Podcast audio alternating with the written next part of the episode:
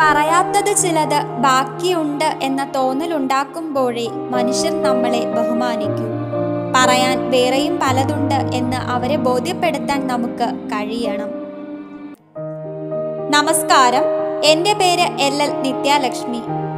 മലയാള സാഹിത്യ ചരിത്രത്തിലെ എക്കാലത്തെയും മികച്ച കരുത്തുറ്റ സ്ത്രീ കഥാപാത്രങ്ങളിൽ ഒന്നായ ചേതനാകൃത മല്ലിക്കിനെ സൃഷ്ടിച്ച കെ ആർ മീരയുടെ ആരാച്ചാർ എന്ന പുസ്തകത്തിന്റെ വായനാനുഭവമാണ് ഇന്ന് പങ്കുവയ്ക്കാൻ ആഗ്രഹിക്കുന്നത്. ആയിരത്തി തൊള്ളായിരത്തി എഴുപതിൽ കൊല്ലം ജില്ലയിലെ ശാസ്താംകോട്ടയിൽ ജനിച്ച കെ ആർ മീര ഒരു സ്വതന്ത്ര പത്രപ്രവർത്തക കൂടിയാണ്. മോഹമഞ്ഞ ആവേ മരിയ ഓർമ്മയുടെ ഞരമ്പ് മീര സാധു ആ മരത്തെയും മറന്നു മറന്നു ഞാൻ സൂര്യനെ അണിഞ്ഞ ഒരു സ്ത്രീ തുടങ്ങിയവയാണ് കെ ആർ മീരയുടെ മറ്റ് പ്രധാന കൃതികൾ. രണ്ടായിരത്തി പന്ത്രണ്ടിൽ ഡി സി ബുക്സ് ആണ് ആരാച്ചാർ എന്ന പുസ്തകം പുറത്തിറക്കിയത്. അഞ്ഞൂറ്റി അൻപത്തിരണ്ട് പേജുകൾ ഉള്ള ഈ പുസ്തകം ആഖ്യാനം നടത്തിയിരിക്കുന്നത് അൻപത്തിരണ്ട് അധ്യായങ്ങളിലൂടെയാണ്.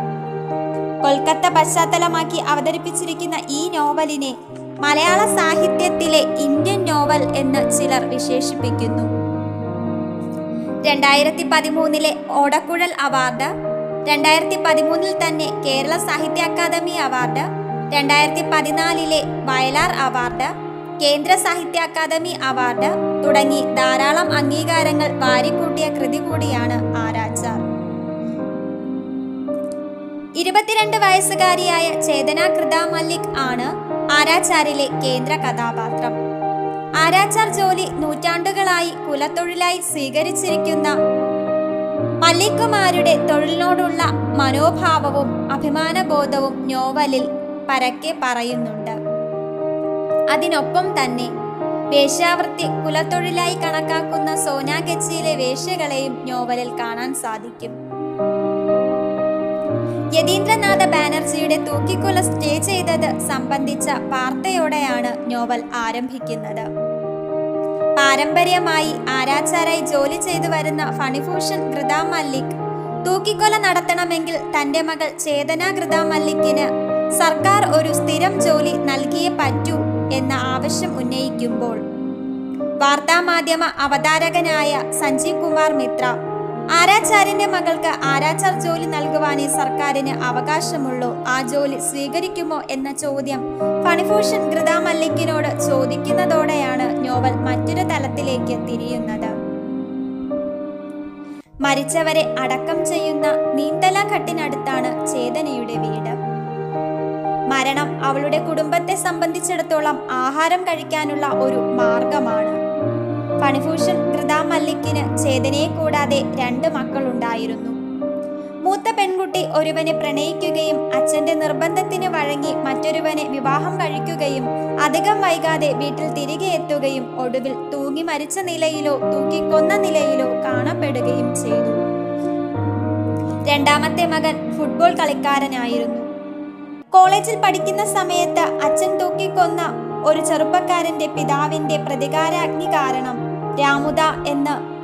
ചേതന വിളിക്കുന്ന അവളുടെ ജ്യേഷ്ഠനായ ആ ഫുട്ബോൾ ഭ്രാന്തന് തന്റെ കൈകാലുകൾ നഷ്ടപ്പെടുകയാണ് ഉണ്ടായത്. ദാക്കുമ എന്ന് കുട്ടികൾ വിളിക്കുന്ന ഫണിഭൂഷൺ ഗൃതാ മല്ലിക്കിന്റെ അമ്മയും ഭർത്താവിനോട് നിരന്തരം കലഹിക്കുന്ന ഫണിഭൂഷണിന്റെ ഭാര്യയും കാക്കു എന്ന് ചേതന വിളിക്കുന്ന സുദേവും ഭാര്യയും എൻ സി ചാനലിന്റെ റിപ്പോർട്ടറായ സഞ്ജു ബാബു എന്ന സഞ്ജയ് കുമാർ മിത്രയുമാണ് നോവലിലെ മറ്റ് പ്രധാന കഥാപാത്രങ്ങൾ.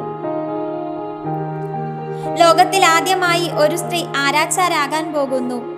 അതിൽ ഭരണഘടനാപരമായ തുല്യത കൂടി അടങ്ങിയിരിക്കുന്നു എന്ന മട്ടിൽ സി എൻ സി ചാനൽ അവരുടെ റേറ്റിംഗ് കൂട്ടാൻ വാർത്തകളും ചർച്ചകളും സംഘടിപ്പിച്ചതോടുകൂടി വനിതാ സംഘടനകൾ ഈ വിഷയം ഏറ്റെടുക്കുകയും ഒടുവിൽ കേവലം എഴുപത്തഞ്ച് രൂപ മാത്രം മാസം അലവൻസുള്ള ആ ജോലി ചേതനയ്ക്ക് ലഭിക്കുകയും ചെയ്തു. ഇതിനിടയ്ക്ക് സി എൻ സി ചാനൽ കാരണമാണ് ചേതനയ്ക്ക് ജോലി ലഭിച്ചതെന്നും അതുകൊണ്ട് തന്നെ തൂക്കിക്കൊല വരെ ചേതനയുടെ ഇനിയുള്ള ദിവസങ്ങൾ സി എൻ സി ചാനലിന് മാത്രമായിരിക്കണമെന്നുമൊക്കെ ആവശ്യപ്പെട്ട് സഞ്ജയ് കുമാർ മിത്രയും എത്തുന്നു. ആധുനിക കാല പത്രപ്രവർത്തനത്തിന്റെ പൊള്ളത്തരങ്ങൾ പരിഹസിക്കുക കൂടി ചെയ്യുന്നുണ്ട് ആരാച്ചാർ എന്ന നോവലിൽ. റേറ്റിംഗ് കൂട്ടുന്നതിന് വേണ്ടി കണ്ണീരുൾപ്പെടെയുള്ള വികാര വിചാരങ്ങളെ കച്ചവടവൽക്കരിക്കുന്ന രീതിയാണ് സി ചാനൽ നടത്തുന്നത്.